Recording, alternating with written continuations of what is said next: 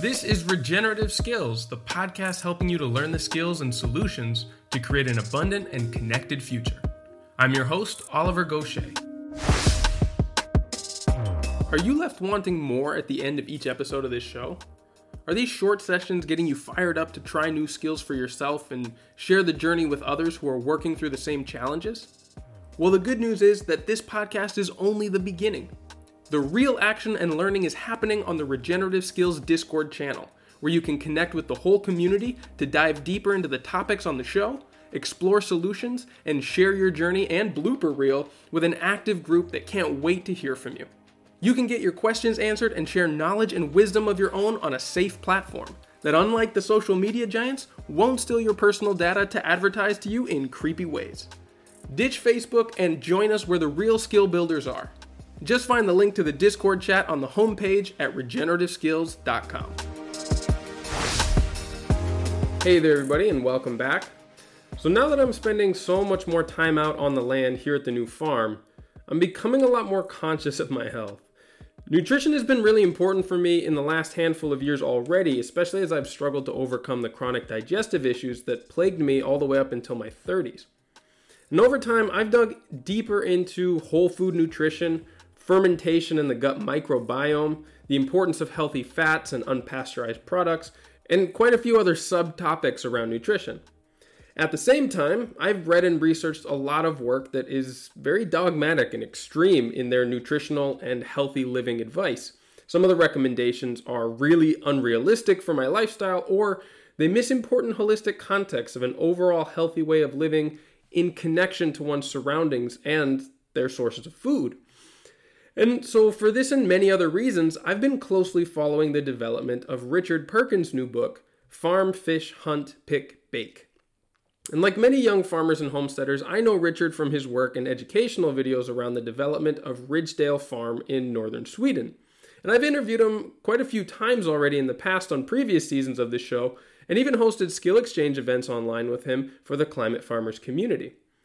Now, cooking and nutrition has been a minor part of his online teachings until recently, but it's been very much in line with the ethos of his ideas on reconnecting with the land and living in close relationship with your food sources, both plants and animals.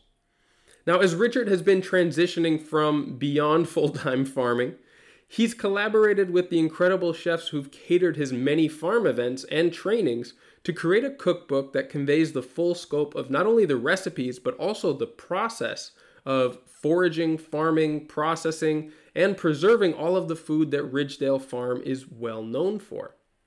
In this interview, Richard and I explore where the inspiration for this new focus on food came from and how the book has come together. We also dive into re emerging traditional concepts from the book, like nose to tail eating, the art and culture of fermentation, the importance of both raw and properly cooked foods, the redemption of animal fats, and so much more. I've often thought that even if I didn't love the farm lifestyle myself, I'd still be in love with regenerative agriculture just for the food. And this massive volume covers so much of exactly what it means to reconnect with the ecology and processes of our food sources to make the enjoyment, appreciation, and reverence for what we eat a part of our lifestyles once again. Now, this episode will be the first in a non linear series exploring holistic health, nutrition, and well being as this is becoming a much bigger focus in my life right now.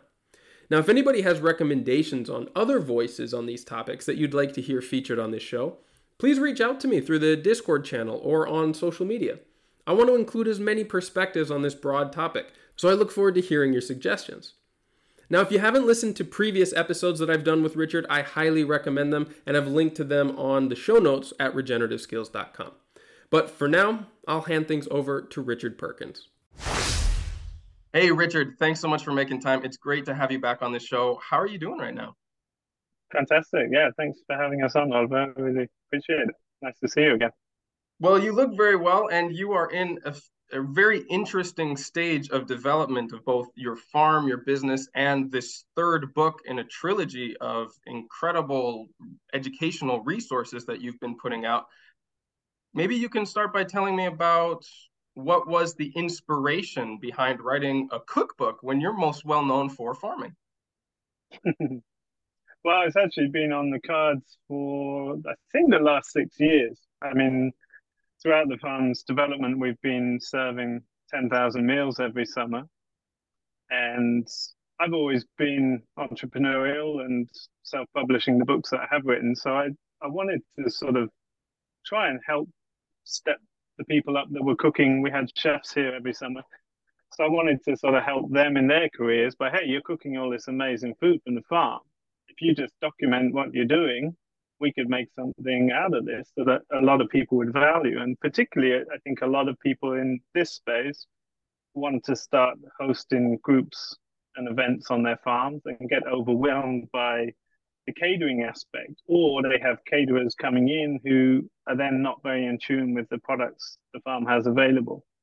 So I think there's a lot of people who who want to be able to cater well after all, we're farming incredible quality food, and that's you know really the showcase. I think over my years working in this field, going to a lot of events and running trainings, going to other people's trainings, I often felt like the food was under prioritized.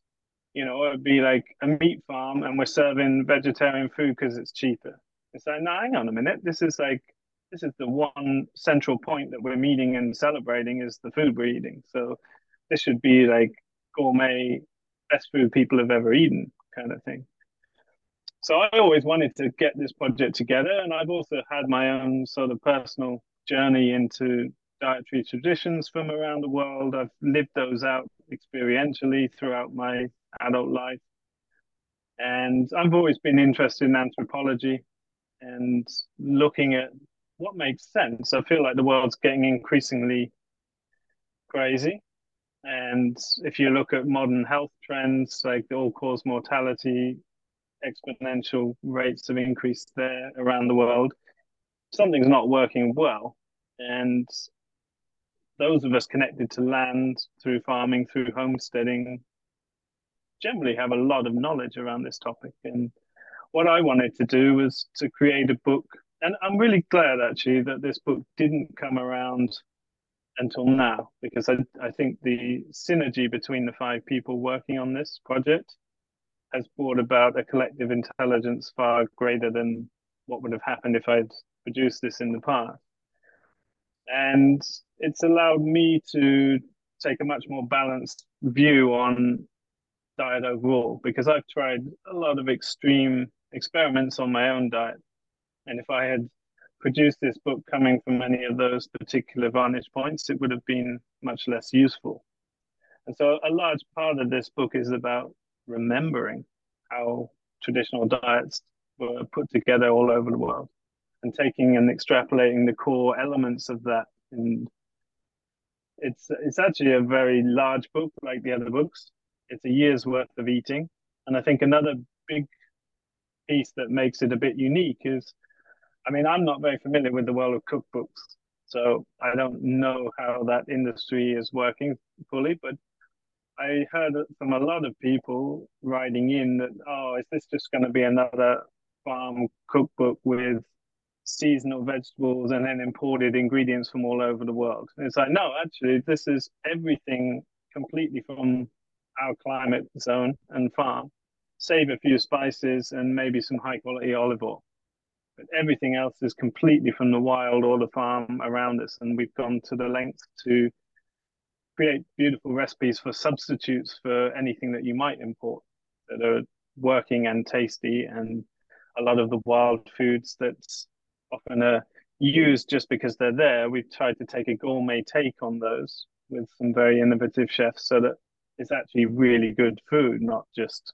using wild ingredients because they're there so it's yeah it's been really rich and it's a specifically for me it's a very important project because it kind of ends this chapter of my life. This is the third large book that we're publishing and it it's like a full cycle for me. So we made the book regenerative agriculture which really sets out how to think about and design and manage an economic small mixed farm and then the builds book that we wrote was responding to people from all over the world who were writing all the time, wanting to know if we had plans for eggmobiles and this kind of thing. And this book then ties the full circle of how to actually use this food from cooking to storing and preserving to catering with it. And so we tried to represent a whole year's worth of eating as well as catering and dealing with kids, etc. So that yeah, it sort of completes the output from this farm and it, it actually marks the end of this farm for me because I'm moving on from this place. And that's something I'm really excited to explore with you later on. But to go a little bit deeper, let's talk about the collaborators that help to inform the content of this book, how you started to work together, and the unique contributions that they bring. Sure. And so it's it's uh it's all people that have been through the farm, and there's a chef from the UK who has worked at some of the highest uh, fine dining restaurants on the planet with some of the famous chefs, but he's gone through his own journey into animal based nutrition and wild food specifically, and is bringing like a fine dining touch to purely hunted, farmed, gathered foods. There's a professional caterer also from the UK who I've hired for events who specializes in catering for 50 to 200 people uh, using the ingredients of the place and so that that's focused on the catering chapter to allow people to really understand how to approach large group cooking and catering. And my partner, who's a vegetable grower, has written a chapter specifically on how to shine the light and exemplify vegetables. So getting into the more of the nerdy, you know, like just like everybody knows that meat should be a certain temperature to be perfect, but social vegetables. And most people treat vegetables as a kind of thing you chuck in rather than really bringing out the, the properties of it, how to store them, how to cook them. And so we've made a, a chapter that's taking every vegetable that we've grown in the market gardens here on the farm and shining the light on that vegetable. How do you, how, what's the best thing you can do with this individual vegetable? So that's a really cool addition to this. And then uh, another chef in Germany who's very much focused on preservation and animal-based diets and specialized in meat broths and bone broths and the scientific approach of how to nutrient-dense eating, let's say. So a lot of, from a cooking perspective, a lot of people know about meat broths for flavor and depth, but most people don't know about the depth of the science involved of how to optimally process those foods for nutrition, as well as raw dairy and how to utilize all of the bits of animals that people don't tend to eat so much, the most nutrient dense parts that people all over the world used to eat as a mainstay in their staple, uh, staple diet. We came together through, I think the idea was hatched last summer to like finally get this project and I realized that I had to drive that because I have a habit when I take the reins and decide to make something happen, it tends to happen. So I got fed up of trying to present this opportunity to people and they never quite took it on. So I just acted as the driver and coordinated. And it was a really fun process, actually. For me, I cooked a lot of what I'm qualified to do, which is more normal household family cooking. And it was really fun to coordinate the process because, you know, a lot of cookbooks are made in, it's so contrived. There's airbrushing of food, there's incredibly elaborate sets constructed, and it, you know, you're taking a photo of something that's now not edible, basically. I wanted to, I wanted this to be real and I wanted it to be the food we actually eat, and I wanted it to be tied back into the land. So it's like, okay, here's this beautiful pasture full of lovely mutton, but this is it being gutted and eviscerated. This is how this meat's produced. And now we're jumping into pasture raised lamb and mutton recipes, starting at the nose, ending at the tail, and really inviting the, the reader to connect to where this food came from, you know. So the photos are not airbrushed, they're beautiful photos, but we all had to coordinate in a way that our photos have to look the same. The language of the book has to sound the same, and only two of us are native English speakers. So it's been quite a process, but we've we collaborated by only using daylight for photography so that all of our photos would come in the same sort of light threshold.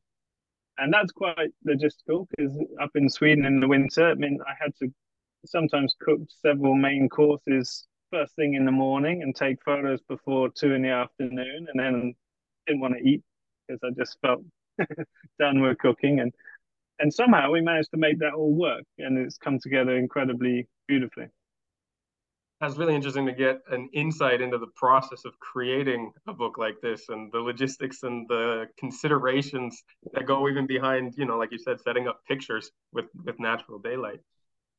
I'd like to go further into the nutritional aspect because as you mentioned earlier you've gone through quite a few experiments in your own diet which i can only imagine have informed parts of this book and yet you're also attempting to look at it as holistically as possible like you said with the um, the protagonism of certain vegetables which are often just considered as something you chuck in at the end but also through your perspective as a farmer for having processed all of these things in most cookbooks people see ingredients just as something that have already been processed and you just add them at certain times and cook them to certain mm-hmm. temperatures this cookbook really goes through the entire process of you know getting them out of the ground or slaughter and butchery how has that informed the actual nutritional aspect of the eating of each of these things when you see them in the entire process?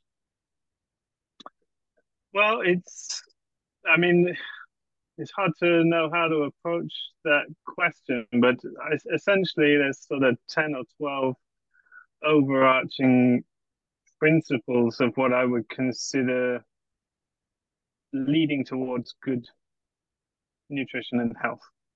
And there's some key things to avoid. Maybe I can summarize those and we can dive deeper into any of those if that's interesting. It's quite a broad reaching category, but I guess yeah, that is that. the summary of what informs this. I think like the first thing that, to say would be, you know, in in the way that modern health or disease is going, probably the single biggest shift that could happen in terms of public health would be things to avoid rather than what to actually eat.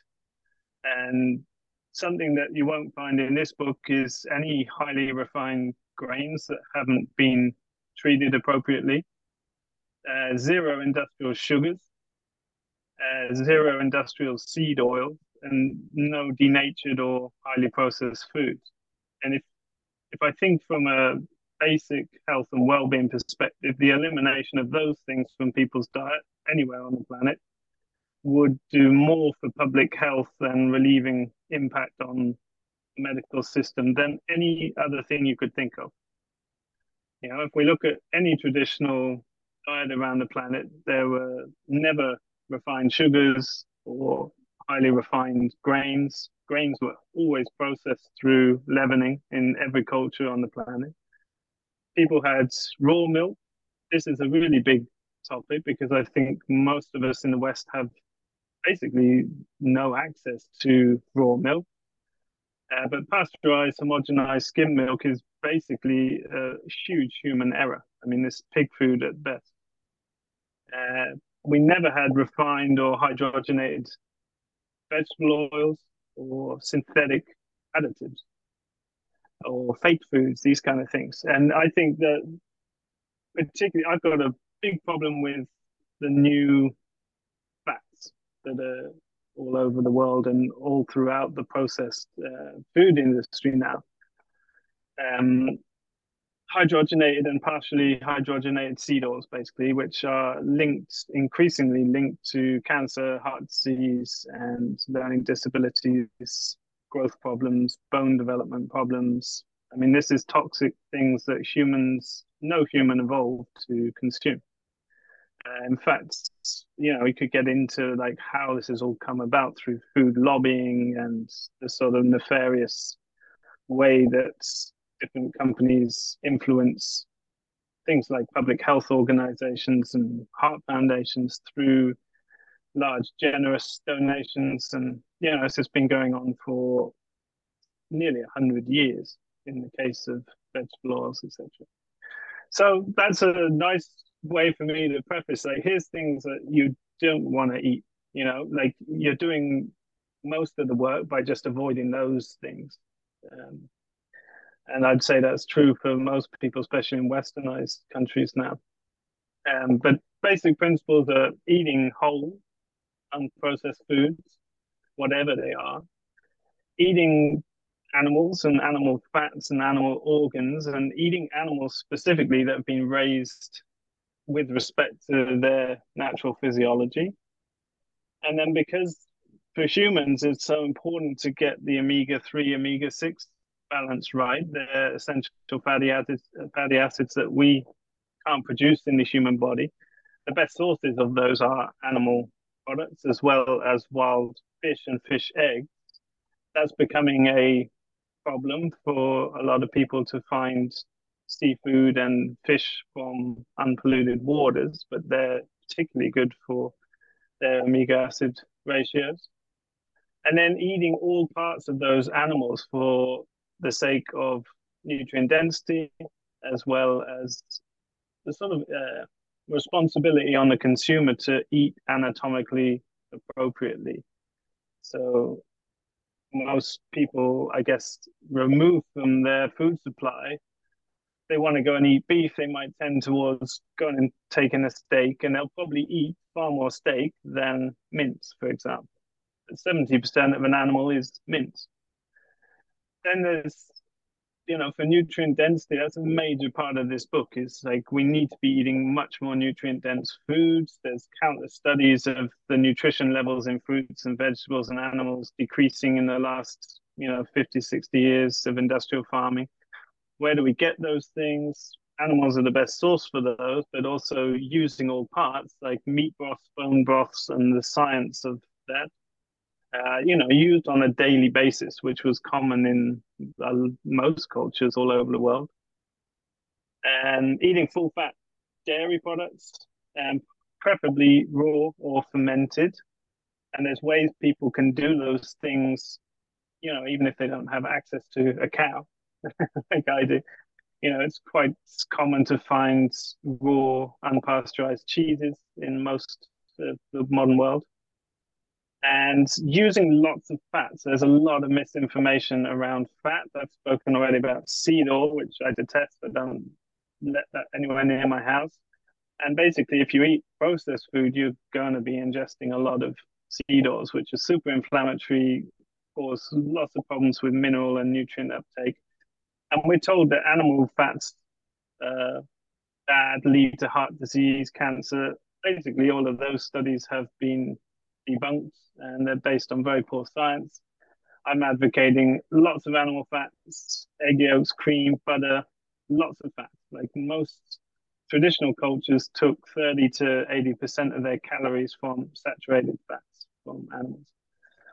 And they didn't have heart disease or cancers like we have. And in terms of vegetable oil, so that's a big question for people, but using traditional vegetable oils like high quality olive oil and coconut oil uh, pretty okay for the body. Uh, good olive oil can even be used for cooking, although it's much less stable and preferable than animal uh, rendered animal fats.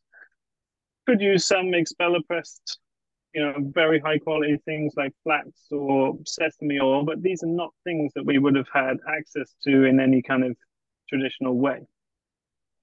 Um, vegetables, salads, fruits, that's a tricky one. I'm I'm much more comfortable eating. I've I've come off the end of an animal based, heavy animal based diet, and I'm eating a lot more fruit and vegetables. Tend to cook most vegetables that I do eat, and then making sure all grains, legumes, nuts, seeds. If you're eating those things, they should be treated by leavening to to reduce anti-nutrients, phytic acids, that sort of thing that can cause major problems. Eating lots of fermented foods, using salt liberally. We're told salt is bad, but high quality sea salt or rock salt is, you know, every diet around the world has had a lot more salt in it in the past. It's not the salt, it's maybe the source of the salt that's the problem. And this is the the icky problem with so many dietary studies is a lot of studies are based on epidemiology.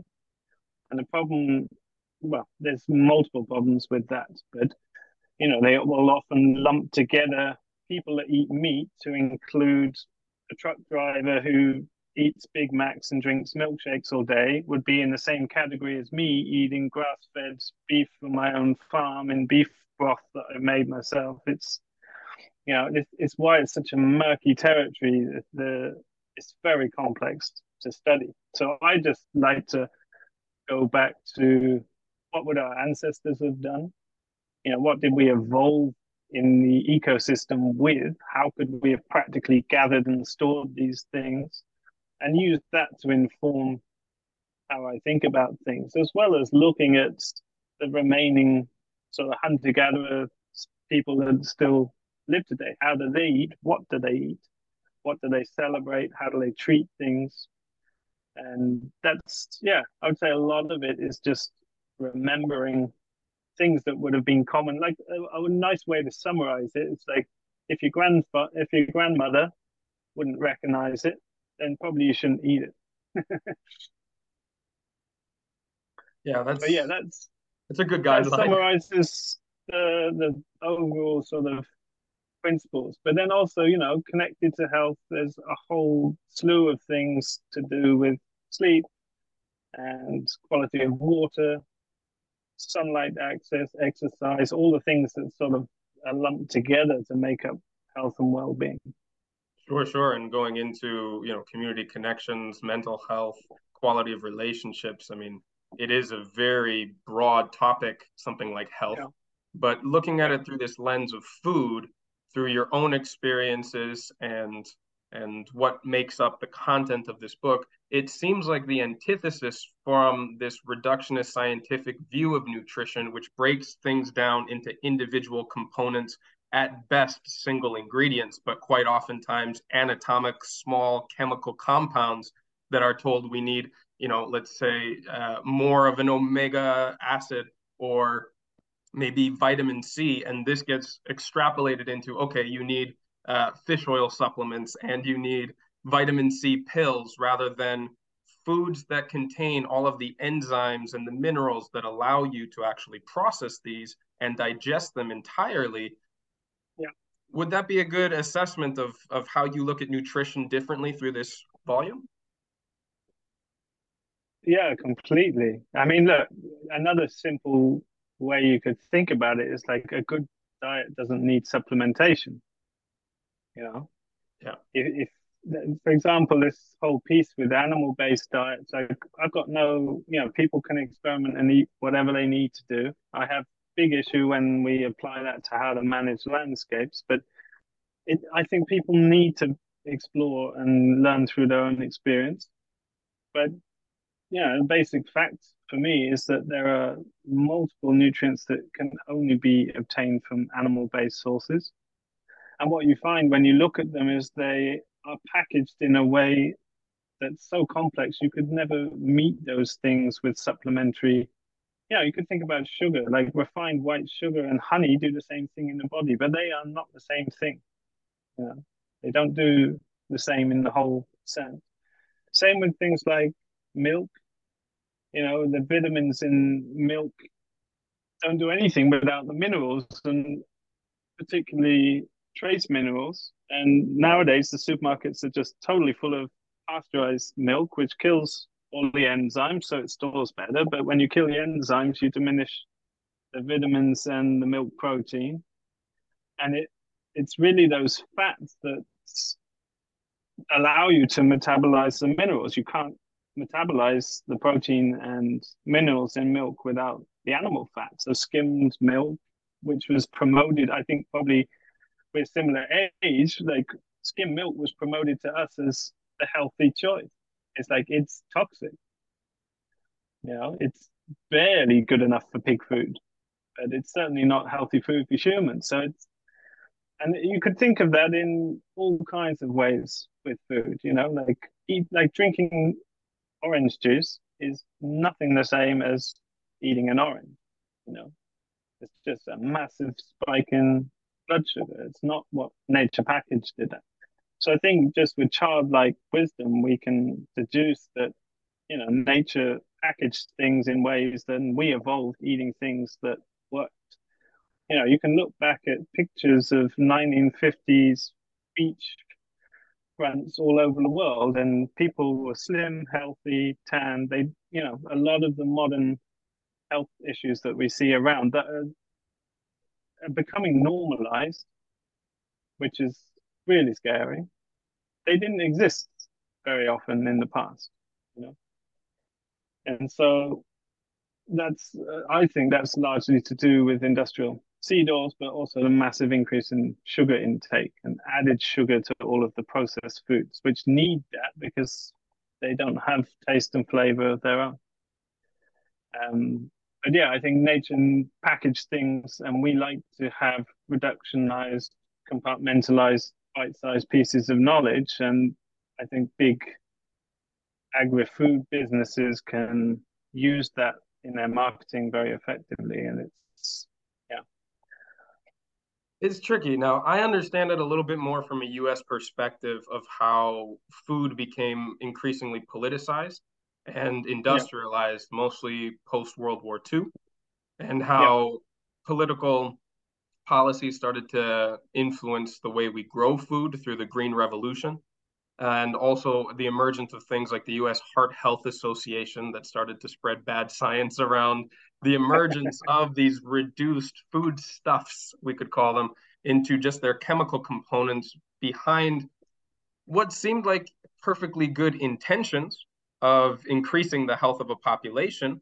However, mm, well, everything that you've been talking about has been the result of these these uh, poorly formed studies and these jumps to conclusions that were entirely false, but are extremely persistent and hard to shake in the culture at this point. I mean, how long has it been that we've known that you know low fat diets are not any healthier in fact detrimental especially when you start to replace healthy fats with these hydrogenated seed oils like you said um, and and we still are constantly seeing in grocery stores low fat this skim milk that uh, you know replacement fats is like what's going to get us beyond this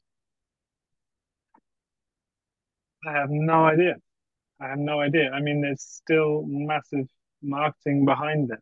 You know, it's big drug companies, it's big food companies. Often they're linked together. So you have companies feeding you toxic food who also benefit from giving you medicine at the other end of the system. That's a very hard thing to shift. I don't think I'm qualified to to speak to that. I mean, it's it's very hard to know. I think we can, you know, I'm settling for influencing the sort of sphere of influence around me, and that's enough for me. I don't, I don't think it's, I think it's even harder than influencing the farming world. You know, it's it's so much misinformation, and, and it's so complex that I think it's very murky territory, and especially in today's world of social media and soundbite information, it's very hard to think about nuanced, complex topics in that format. So I have no idea how that's going to change. But, you know, I think as certain ecological changes or let's say climatic changes are happening, some of these products are going to become less feasible at scale. You know, some of the great grain growing parts of America and Russia are going to face massive climatic changes that will make you know, something like 90% of store-bought products have grain in them. And I, I've got nothing against properly utilized grain, but it used to make up a tiny proportion of our diet, not the majority of our calories by any stretch. And I think it will take mass climatic change to affect global markets to change the way the, the masses eat, I would imagine but I don't know. That's a difficult one. I mean, you could apply that same question to medicine, to education, to everything, I guess. hundred percent. The the patterns repeat themselves through every part of our culture at the moment. And that brings me to, you know, what you're talking about, the the necessity of quality animal products and how animal agriculture and animal products as a result have been demonized not even as much by the scientific community the way they used to be but now you're starting to get environmentalists and entire subculture of people uh, people ab- abandoning meat products in general. I've even seen uh, vegan farming starting to come out where they don't use any animal products in the cultivation of vegetables and I, I don't even know where to start with this. I mean, there is no environment on this planet that did not co-evolve with animals and their impact on every part of vegetative and soil life as well. What's your take on this on, on the necessity of understanding the the role of animals in a holistic view of agriculture, but also our diet? I mean, in simple way, I think it's obvious you know. And like you said, there are no vegetarian ecosystems. There are people trying to farm without animal inputs. There's no evidence how long that will work for. Maybe in the tropics, that's more suited where biomass holds all of the nutrient and not the soils like in our climates. But I mean, people, I mean, if we go back anthropologically, we developed a large telencephalon and an opposable thumb because of our consumption of animal fats primarily. You can't evolve a brain like ours eating avocados and things like that. And it's only the excesses of animal agriculture that led to the spread of human civilization north and south of the equator. In fact, it's animal agriculture that led to what we call civilization. You can't get excesses uh, without the power of animals or the fat and storable protein and the hides and skin that they offer for clothing. Um, I think they've been demonized on the simpleness of extrapolating how industrial production works. You know, the whole classic meme thing of red meat bad, vegetables good. It's like, yeah, that's true of industrial production, but that's the complete 180 degree opposite of real farming. And I think, you know, a majority of people living in an urban environment disconnected from ecosystem processes who want to feel good about their lives, want to feel like they're contributing and doing the right thing. And so it's very easy to sway people in that mindset with pictures of industrial cattle raising and, you know, a field of cabbage doesn't look so hostile or menacing. And so I see why that's come about, but it's just based on very poor understanding of ecosystem process, very poor understanding of physiology, and history that's been warped through different actors for different reasons, you know. Um, I could think of all kinds of examples of studies that are just set on such false premises and they're used for marketing in different directions. But still today, like something that's, you know, if you look at mm, documentaries or people that are studying anthropologically tribes that are still living close to the carrying capacity of their land, they are still gaining most of their calories from animal fats. They often even reject muscle meat because they favor the fat. And they're not coming back to the village celebrating bringing home some fruit. They come back to the village celebrating catching a wild pig because it's going to feed them the nutrients they need. And you'll also notice that they always eat the organs. But liver is one of the most highly prized foods in nearly all traditional cultures on the planet. You know, and it's even revered in parts of Africa that you can't touch it because it's so sacred.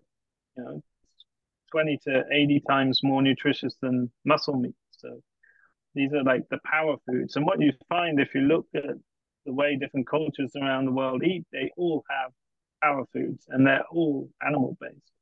They're things like organ meats or fermented meats or the first butter made from the first spring milk. And these are foods that were traditionally sacred and kept for pregnant and lactating mothers when obviously nutrition is in its paramount. So yeah, I don't know. I think people have got very disconnected from from the world around them, but also disillusioned with industrial models. And whilst we're very informed about regenerative farming and all of the beautiful parts of that, I think most people are not. And you're very easily steered by, you know, all it takes is one agrochemical company to write a hit piece on something to do with regenerative farming and they can tear it down because their exposure and marketing is thousands of times bigger. So it's complex problems, but you know, I I trust the simple maxims that I've uh, already alluded to. You know, people have evolved to eat things that are found around us forever. Yeah. Yeah, there's so much more that we could say about this. I mean, I often see animal agriculture compared in its worst industrialized manifestations to, let's say, the vegetables that you pull out of your garden. And that's not even apples and oranges, that's, you know, apples and bread, you know. Um, when you compare such unlike things and break it down to metrics such as, oh, it takes however many thousand liters of water to produce a kilo of beef, whereas you could produce so many more calories with grain and legumes. It's like, okay, but we haven't evolved to eat those mostly in the way that they're presented to us in, in stores. And you know the the way that animals could be raised and integrated in with entire ecosystems is not only essential for the potential of our own health and and uh, and diets, but also the health of those ecosystems as well. And the constant comparison of unlike things is is always going to warp the perception but let's move on from that for a second and talk about the transformation then of products because we've talked about the quality of various uh, animal and, and vegetable products in and of themselves but there's an incredible alchemy which is so closely tied with rhythms of life and cultures that come from fermentation and preservation of different types and is quite featured in this book as well. Now, of course, this is going to be somewhat specific to the culture and the place in the world that you are cooking from. But maybe talk about what you have learned from being in Sweden and knowing about the traditions of preservation and fermentation of the typical products and ingredients that you would find in that area of the world. Mm. Well, it's, I mean, so different food preservation. I mean, one would be fermentation, and that's a big one for enzyme-rich foods and having live food with influence on the microbiome. And you know, I think increasingly mainstream science is looking at microbiome health as you know, you could essentially boil down a huge proportion of human disease to unhealthy guts. So there's different ways we could think about that and fermented foods is going to be a big part of that. Bone broth and meat broth is a big part of that. Animal fats is a big part of that. Uh, not eating any denatured foods is a big part of that. Limiting sugar is a big part of that. You know, and most people are not aware how much the gut microbiome influences our behavior, our emotions, mood, our hormone release, etc. Nearly all of our dopamine and serotonin is made in the gut. And so you've got 10 times more gut bacteria than you have human cells in your body, and they are programming you. You know, they are responsible for more of your behavior than, than most people would realize. And so, what we feed them and how we train them influences our health and well being on a huge level. And that even goes down to the water that you drink, it goes down to things like intermittent fasting. Like humans never had three meals a day. And I've instinctively, since I left home as a young teenager, I've only ever eaten a couple of meals a day, uh, just out of following my instinct. And more in the sort of latter years, I've been very specifically working with intermittent fasting, limiting eating to six to eight hours to allow the gut time to rest and synthesize. And these things have a massive impact on many processes throughout the body. And I think that's a, you know, a big thing to think of too. But going back to fermented foods, so the first thing to say is that you know, I've said already, but just to reiterate that every culture on earth processed its grains. And I think this is the most important point because we make up such a large proportion of our calories today from grains. And they're not bad in their own right, but all grains need to be leavened. And that goes for legumes and nuts too. So in the recipe book, the every time these ingredients are used, they are leavened properly for things like nuts, that's dry roasting without fat. For things like legumes and grains, that's working with sourdoughs and leavening, like leaving soaking in kefir water or something like this overnight to neutralize phytic acids, uh, enzyme inhibitors, tannins, other anti-nutrients. So most people are aware that plants produce a lot of plant toxins and anti-nutrients as a chemical defense mechanism because animals can run away. So there's virtually no toxic animals. The, the, the proportion of toxic animals is a few percent of all animal species on Earth, whereas the proportion of toxic plants is very high because plants can't run away. So they must develop defense mechanisms against being eaten, particularly for their seeds, flowers, leaves, roots, basically all of their plant material. They can't afford to be eaten. So we need to treat those properly in order to get the nutrition out of them. Like most plant nutrition is quite hard to access. And the anti nutrients can cause problems with absorbing nutrients from other places in the diet too. So in a simple way, you could say, okay, if you want to eat bread, pasta, these kind of things, then you ferment it. So we have a whole chapter in the book on sourdough. What's nice about it is it incorporates how to use like anyone that keeps the sourdough will know that every day you're feeding the sourdough and throwing away the discard. So it's how to use that discard to make all of the things you might normally eat, like flatbreads and crackers and whatever it is, you can always make it with leavened bread. So you can completely eliminate, if you're making your own bread and bread products, you can completely eliminate unprepared grains, which is fantastic. On the vegetable front, you know, or milk front, there's a whole chapter on preservation through fermentation of vegetable products and fruit products as a way of preservation, but also as a nutrient uh, density approach to eating.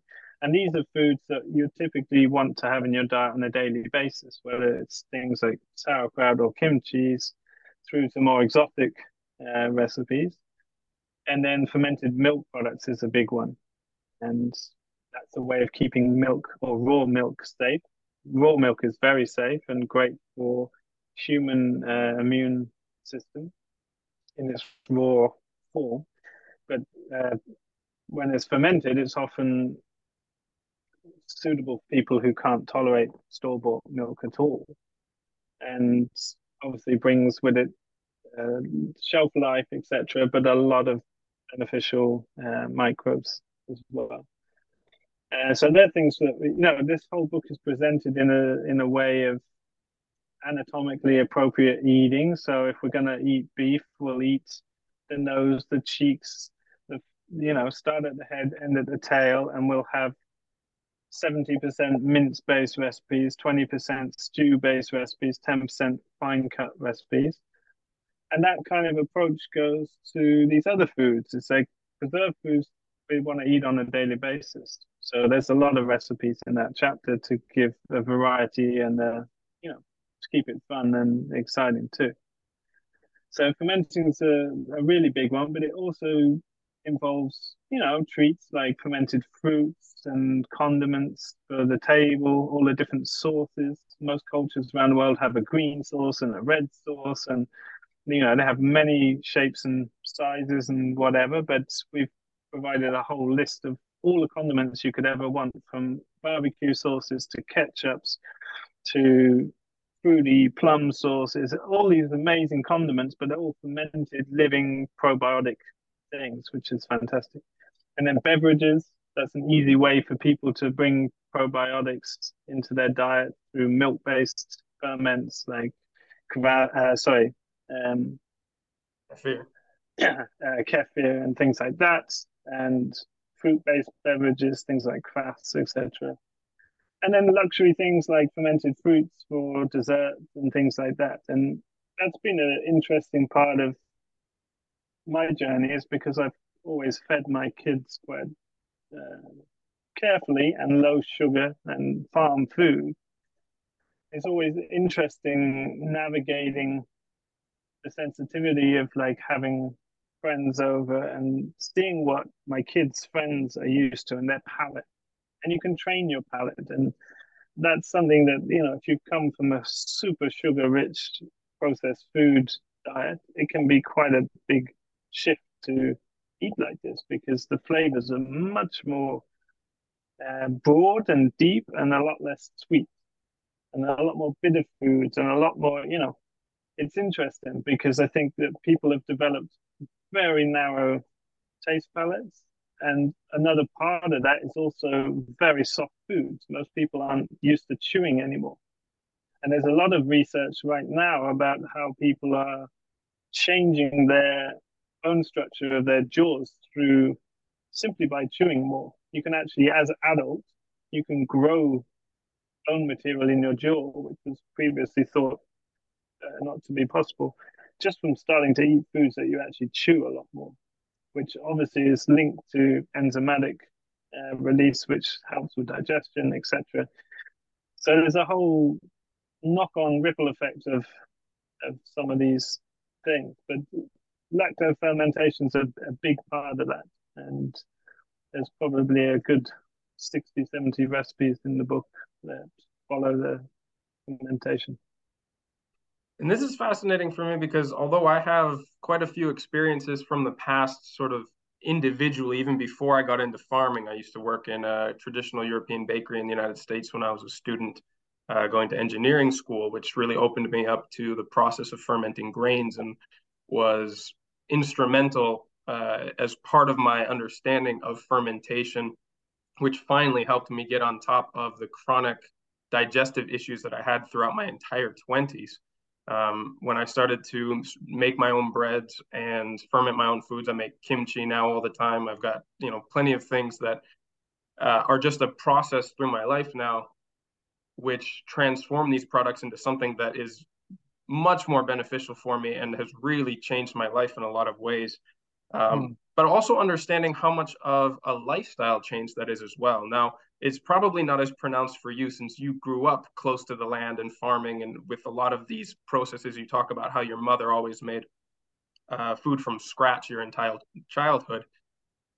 And yet, you know this is such an all-encompassing way of living now where nutrition is almost just a byproduct of the way that you interact with the landscape and the products that you derive from it but perhaps you've seen through students and other people who have passed through your farm and you know taken your courses how this transforms the way they live not only the way they eat yeah i think i like well just going back like i grew up fishing and uh, also foraging.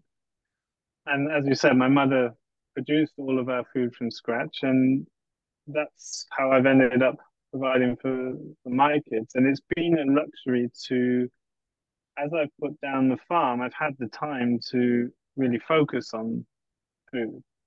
And ironically, while I was building up the farm, I was working at such a high pace that I didn't put the care and attention in to treat the foods I was producing with the respect and care that I would like to, because where the focus was on producing for customers and the efficiency needed to make a small farm work. And so it's been luxurious for me to have, you know, I've been constantly reminded throughout this process of just how beautiful it's been to have the time and space to get really deep into all the things I've been producing. And I guess that I've been aware that the world has shifted a lot since I was a child. I was just talking about this in different contexts last night and thinking back to, you know, when I was raised, it was normal for one parent to stay at home and take care of a household, and that was normal. And now it's, you know, certainly when I moved to Sweden, I was immediately aware that it's very normal for both parents to work full time. And that was a bit of a shock. And I see that that's normalizing all over the place. But that's not really the future I want. I want to have the time to take care of these things. I think there's also habits and routines and ways to build these things into your life. You know, if you start a, a sourdough regiment, it's not so hard to build that in. You just need a bit of fore planning. I think a lot of people have forgotten a lot of these things because they take more time. And everything in our modern life is geared towards convenience and instant returns. And real valuable things don't ever work like that. And I think it's it takes people a long time to to realize that. Um, but I think, yeah, just to say that you can definitely build those things into into your routine, and if you have a small holding or a farm, then it's much more natural to do that because you have to take care of certain things when they need taking care of. You don't really have a choice with animals or milk or things like this. But I think for going to your question, like most of the students that have passed through my trainings, who go on to then build a place for their own, it radically transforms their life on many levels, including food. Because, I mean, you couldn't help but be transformed by that, to be seeing the impact of your work on a day to day basis and over time, and how that influences an ecosystem, and to root and ground yourself in a space, and the pride that comes, you know, it's this cliche of bring kids to the farm because a kid that picks his own carrots is going to eat all them carrots. Whereas if they come from a store and they're boiled and soggy, they're not going to eat them because they that's not attractive. And I think that's the same with adults. You know, there's the joy and the, and especially if you have the privilege to take a sheep or some animal, you're gonna want to use every bit of that carefully and skillfully, even if it takes you a whole weekend. You know, it's like there's not much else to do. You can go out and party over there, or you can stay in and take care of this whole sheep for the next six months worth of eating and make sure you use every bit of the internals and the fat and render your own suet and all these things. I mean, I think it takes over people because it's an innate memory somewhere within us, I think. You know, it, it makes sense and it feels fulfilling to know that you're putting down a food supply for your loved ones and know that you've done the job well and taken care of all of it and closed a nutrient cycle and learned some new skills and maybe done it with your friends anyway and had a bunch of fun doing it you know? So i think it it's a lifestyle that takes people in and it's hard to get out of that again because it's you know it's we've talked about this before it's hard to go out for dinner because there's nowhere i can go that makes better food than we have. So it's exactly the same here. Yeah yeah and it's really important what you say too. And I've seen this come up for people who, you know, live about as far away from a farm as you could expect. My sister, who lives in Kuwait City. I mean, there's no cultivation happening anywhere near there unless it's on life support, basically.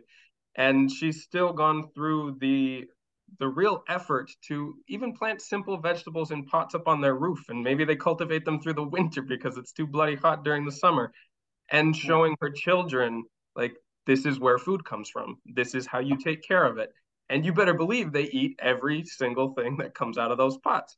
Uh, yeah. it's it's a it's a participation that breeds respect and reverence for the living things that are incorporated into your physiology that cannot be surrogated through buying them in a prepackaged form right uh, I think it is so vital, and you've done a tremendous job about documenting the process of bringing your children along with you in this lifestyle journey and the development of the farm and talking about what is important for you in their nutrition, in the habits and the lifestyle that they become accustomed to, which has just been a very powerful message, which is so rare to find, especially in social media communication, right?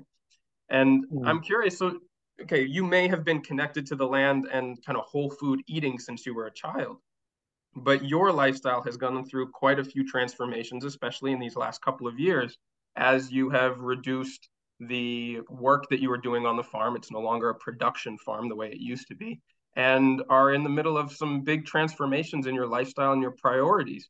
I wonder if you could talk about, first of all, what instigated the reduction in so much work and effort in developing the farm, how that has gone through its own transformation, and what you're thinking about for the future now.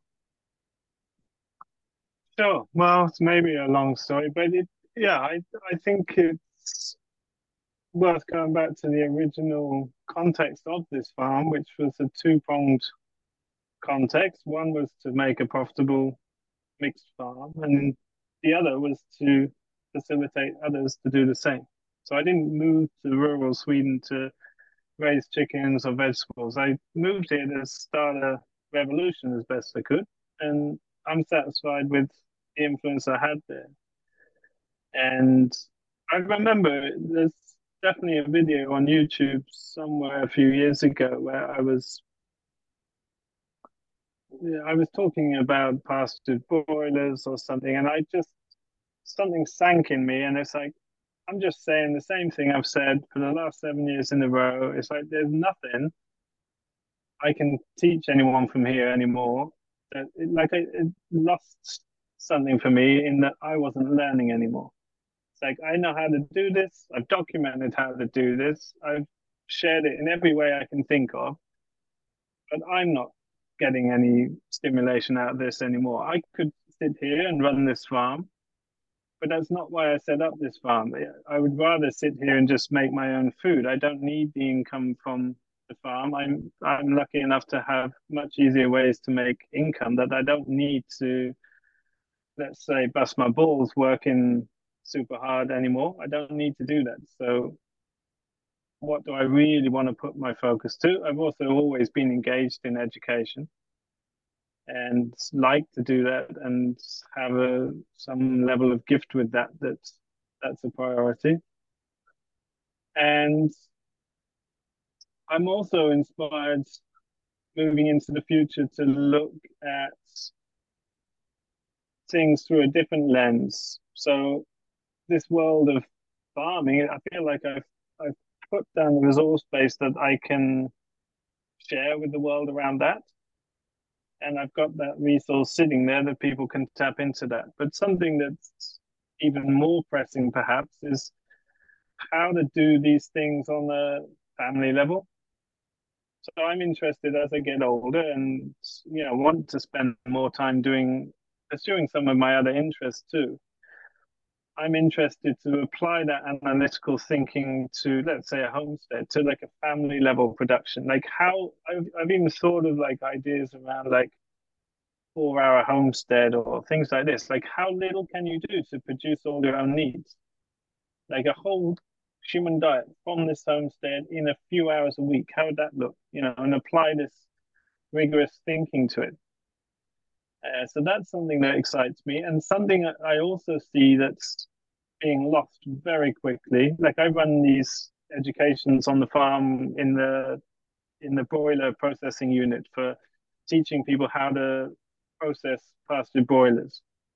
And we built one of the cheapest approved slaughter facilities. So then I took the responsibility on to train people how to operate this so they could go off and do the same. And that course is always five times oversubscribed. And it's, I think, there's a massive need for like how do I raise a pig in my backyard and how do I process it properly? Most people have lost those skills. And their skills that I think like there's a man I work with locally who used to work for the Swedish uh, Agricultural Board, and he's always saying every time I see him, I'm the last of this generation. Like he's the person everyone calls if someone hit a, a moose with the car. Like he takes care of all these things, and he's extremely knowledgeable and skilled, especially in old ways of drying and fermenting meat and these kind of things that people just don't go near anymore, you know. And I feel like I got inspired to take some part of those reins of like teaching people simple practical skills in that yes i can sit here and teach people this type of farming but it's a very small number of people who are ever going to do this. And actually there's a huge number of people that want to do this on a home level for their family that don't ever have any intention to do that commercially and that's somewhere that i could be interested in too. And it's also part of my process is forming a new relationship and that's a big influence on what i want to do. Another big influence is my daughter starting high school.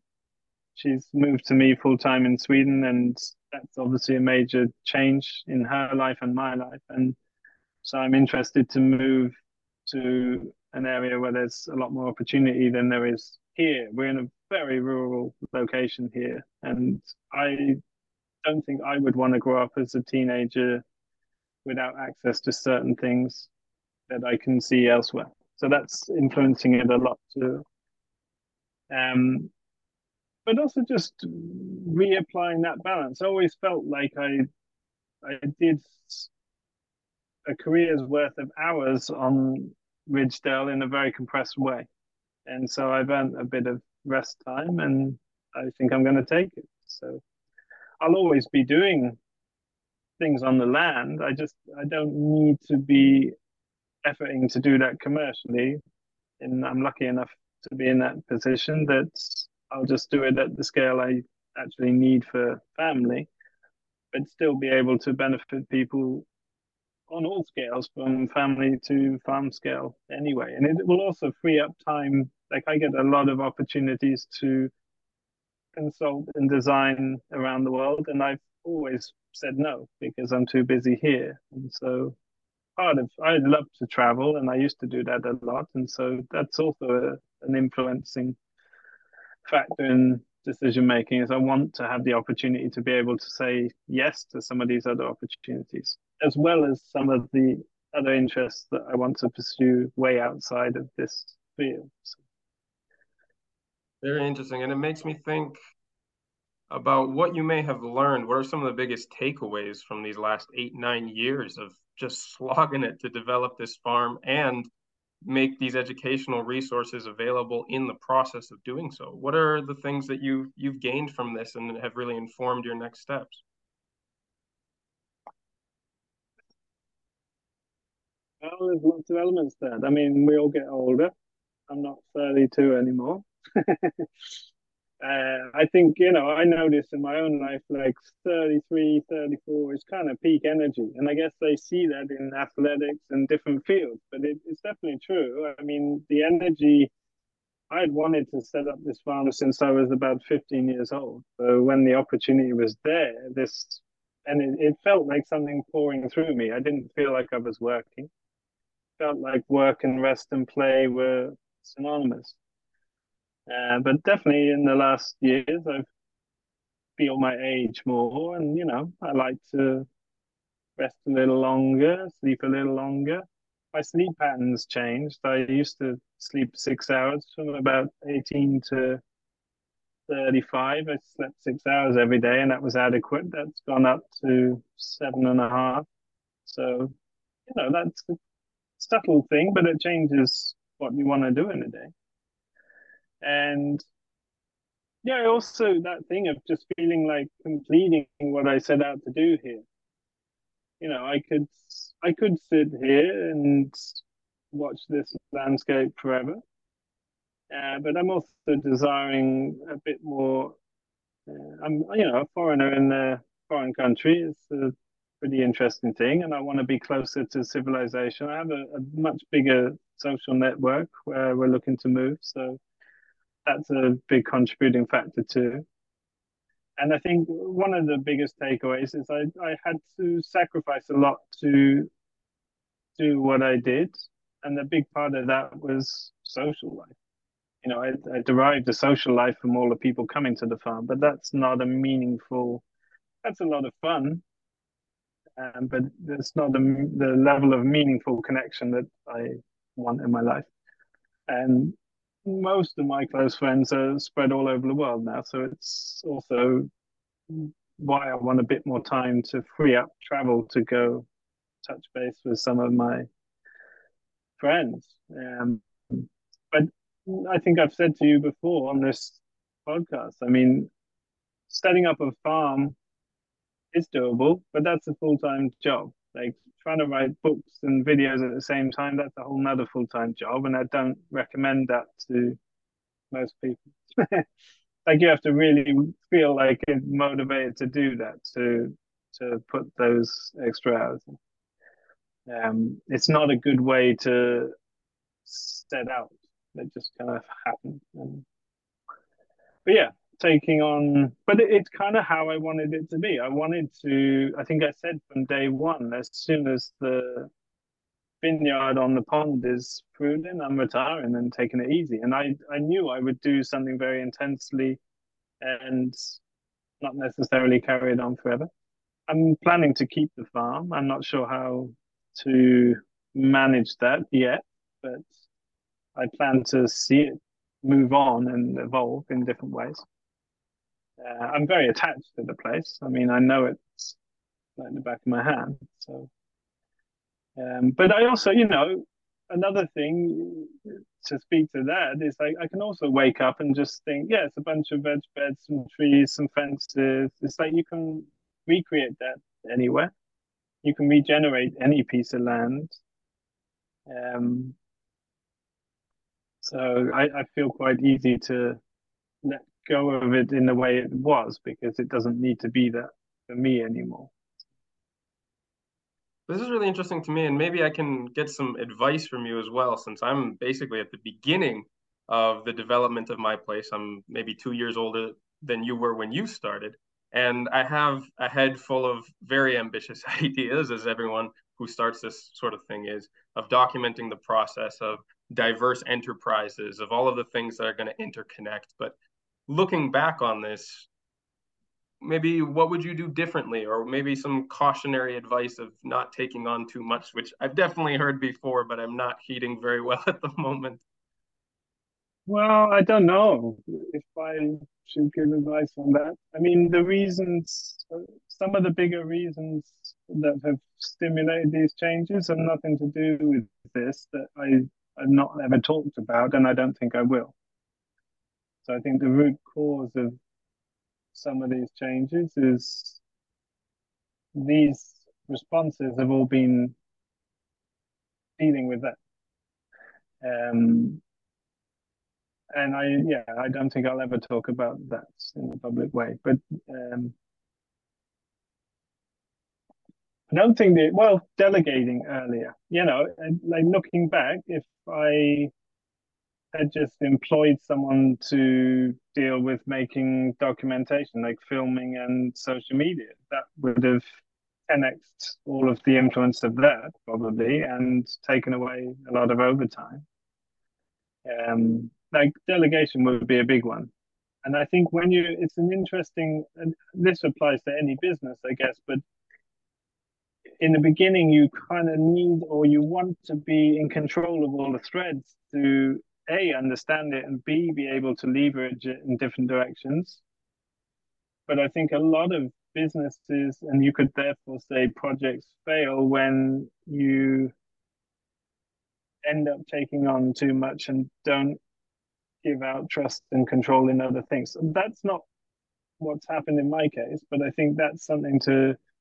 It's a principle of scaling any business that can be applied. Like, you know, so the big failing I think in my experience here is that I always wanted long-term collaborators, and I've tried multiple different ways to do that. But the biggest flaw is that it would require people to move to the middle of nowhere in Sweden, which just never happened. I mean, I've offered people very tidy parts of the business, uh, very good salaries, but it's mostly been people from abroad that they're just not willing to. You know, they may have stayed two or three years, but to move their whole life and start life here is too challenging.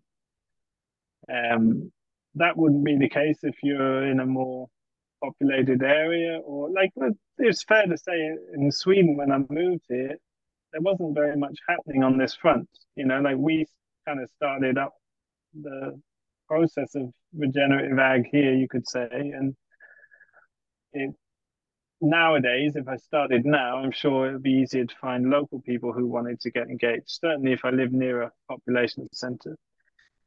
But that's something to consider is like finding long-term people because something that was exhausting for me was definitely having to train people from scratch each year and just forgetting how little people know and even very skilled knowledgeable people they have to learn things in the time place and circumstance of what you're doing and often it's a cliche but often really experienced people were less useful than not experienced people because they just come with bad habits or different habits that aren't suitable here.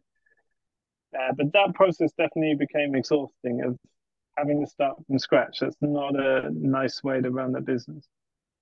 Um, and that fell pretty much almost entirely on me. So that bit shouldn't be understated. Like finding long-term people locally, like not your friends who are going to help out for a year or two and then go off, like people that live where you are and are up for, for being committed life lifers. That that would make it. I would probably still be running the farm in that case because I would just be taking an overarching managerial point. So I've got a large network of people who could do that, but then it would be different each year. That that's too much logistics that I don't want to manage that anymore. That's so interesting for me to hear because that was a big determining factor for us deciding where we moved here. I mean, I would have been very happy to have moved into the middle of the Pyrenees where there was absolutely nobody for hours around. But my partner, as smart as she is, kind of gave us a radius around Barcelona for which we could move, which was very difficult for our budget but I was willing to maybe take on a bigger upfront cost, knowing that these longer term collaborations were going to be key to some of our goals. And the fact yeah. that we're, we feel quite isolated, and there's it's a town of 82 people, but we're 20 minutes from a decent sized regional city. And there is quite a skill and knowledge base of local people very close to us. Um, yeah. And at the same time, it's determining a lot of the first development steps that I would love to jump past. Basically, we're putting a lot of energy right now into uh, getting our own living quarters comfortable, set up, and private from the rest of the building, which will be dedicated to yeah. business. Because I learned from the failed collaboration in Guatemala that if you don't have privacy and a perimeter for for your own space and being able to limit yourself and your interactions with the people around you who are around all the time that really was the weak point that caused the breakdown of relationships, which later led me to moving here. And yeah. so by, no, by getting that base good... done, yeah, even though I would love to be going out there and, you know, getting animals and starting certain farm enterprises right away, I, that, that was one of my key learnings from my own experience that, you know, making sure that your life and your privacy and your security are taken care of first, and then being able to expand and include others from that base uh, is is worth it. yeah, no, it's super important, and that's something we like had difficulty with here in the beginning, where we used our home kitchen as a commercial kitchen. Yeah, but quickly changed. I remember to, that from yeah, yeah, yeah. That's a really big one, I would say.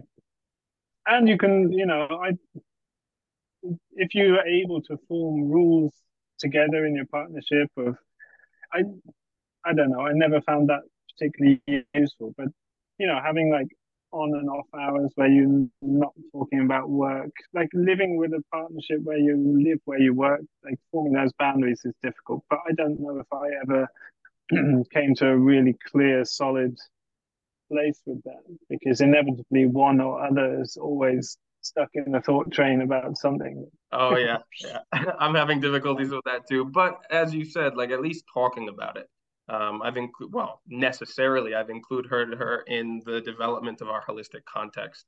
and making sure that we're at least on the same page about the larger vision and the core patterns that we use to create schedules and plans for the future in a way that considers the other person's priorities has been really fundamental. Now, I'm coming from, to this from experience in homesteading, and she grew up her whole life in the middle of Barcelona. And so we're coming at it from very different perspectives, but it's kind of all the more reason to make sure that decisions are made together, at least in my case, mm. Um, mm. so that this isn't something that we get further down the line and say, oh, wait, we weren't in agreement on this. How did we get here? You know? And it's, it's something that I, I learn and revisit every week at least, if not every day. So this will continue to develop as as our farm does as well. Well, look, that to, sounds really helpful. yeah, well, to bring this full circle, let's get back quickly to the book so that folks who are listening know where to find it because it's still on a Kickstarter. Although you've more than surpassed your original goal, how can people support the development of this and maybe get an early discount on a copy for themselves? Yeah, sure. Well, the way I've published all the books, we self-publish from the farm and send them out around the world. And this book's the same. So we're raising the money to try and get the prints together on Kickstarter. So as of uh, end of March, got a couple of weeks left. Now, it's an expensive book, but it's a 950 page book. So it's about five times the size of most cookbooks, and it's two or two and a half times the price. So it's very good value. I'd like to feel like the books I put out are all very good value, but they are very big books, which is why they have a price tag. Um, but there's information on Kickstarter. I think if people check any of my social channels, or maybe I don't know if you have links available, but there can be a link to the Kickstarter. I don't know the final price of the book when it's available to the public. It won't be available till probably July, August time. Uh, so by supporting the Kickstarter, it's a slightly discounted copy and you'll get it much quicker. They'll all be shipped out before it's available to the public. It's been a very expensive book to produce because I've been paying for the chefs and all of the ingredients needed to make all of these recipes. So it's been a really big investment. It's the funding's at about 200% funded, but it's still not covered costs. And so it's it's going to take a while to do that, but it's enough to gauge the interest to determine how big a print run to take initially. Uh, we're going to be printing that with the ethical printer that we use in Poland they have a coppiced agroforestry site that they manage to heat all their production, and they use the highest quality inks that are possible. Printing's a bit of a toxic industry, but they do the best that can be done. And they're a really nice organization that I've worked with um, for the last two books. So that's going to go to print, and this is a chance to get a slightly discounted copy quicker than it will be available to the public. Brilliant. Well, I am really looking forward to getting my copy when this comes out. Your previous books have been such an inspiration and an assistance for me, not only with working with the farming community around Europe, but also seeing a little bit of myself reflected as a, a international transplant into a different European country and trying to understand the very highly regulated world of farming on this continent. Um, I thank you so much for the resources that you've put out, and I can't wait to, to get my own copy here. I'll be sure to include a link to the Kickstarter. And I also very much look forward to continuing to follow your journey and seeing what new adventures and projects come up for you. Mm, thanks so much, I appreciate that. Hey, it's been a pleasure. Thanks so much for your time. I look forward to talking again in the future. Sure. Thanks. Thanks once again to Richard. I've included the link to support the Kickstarter campaign for this book, as well as links to his YouTube channel, social media, website, and the previous episodes that I've recorded with him to get you all caught up. Now, before we wrap this up, just remember that these episodes are only the beginning of the learning resources, design and coaching services, in person courses, and interactive community that are available through Regenerative Skills. The Discord server is our free community where you can connect with other like minded listeners exchange ideas, stories, tips, and resources, as well as interact with me directly and quite a few former guests from this show. Our Instagram account at regen underscore skills is the best place to see the projects that me and the team are working on, both for clients and collaborators, as well as on our own properties. I'll also be announcing the certification courses, workshops, and gatherings that we've got coming up later this year. If you're interested in getting dedicated support for your own project, you can now schedule a free planning session with one of our team members through the request form on our website. You can also find all the links, show notes, and past resources there at regenerativeskills.com. We truly believe that no matter your experience, your knowledge, abilities, resources, or background, you can be a powerful force for regeneration on this planet, and we're here to help you find your path. So, as always, remember to keep taking those little steps every day towards a regenerative future, and I'll be right by your side along the way.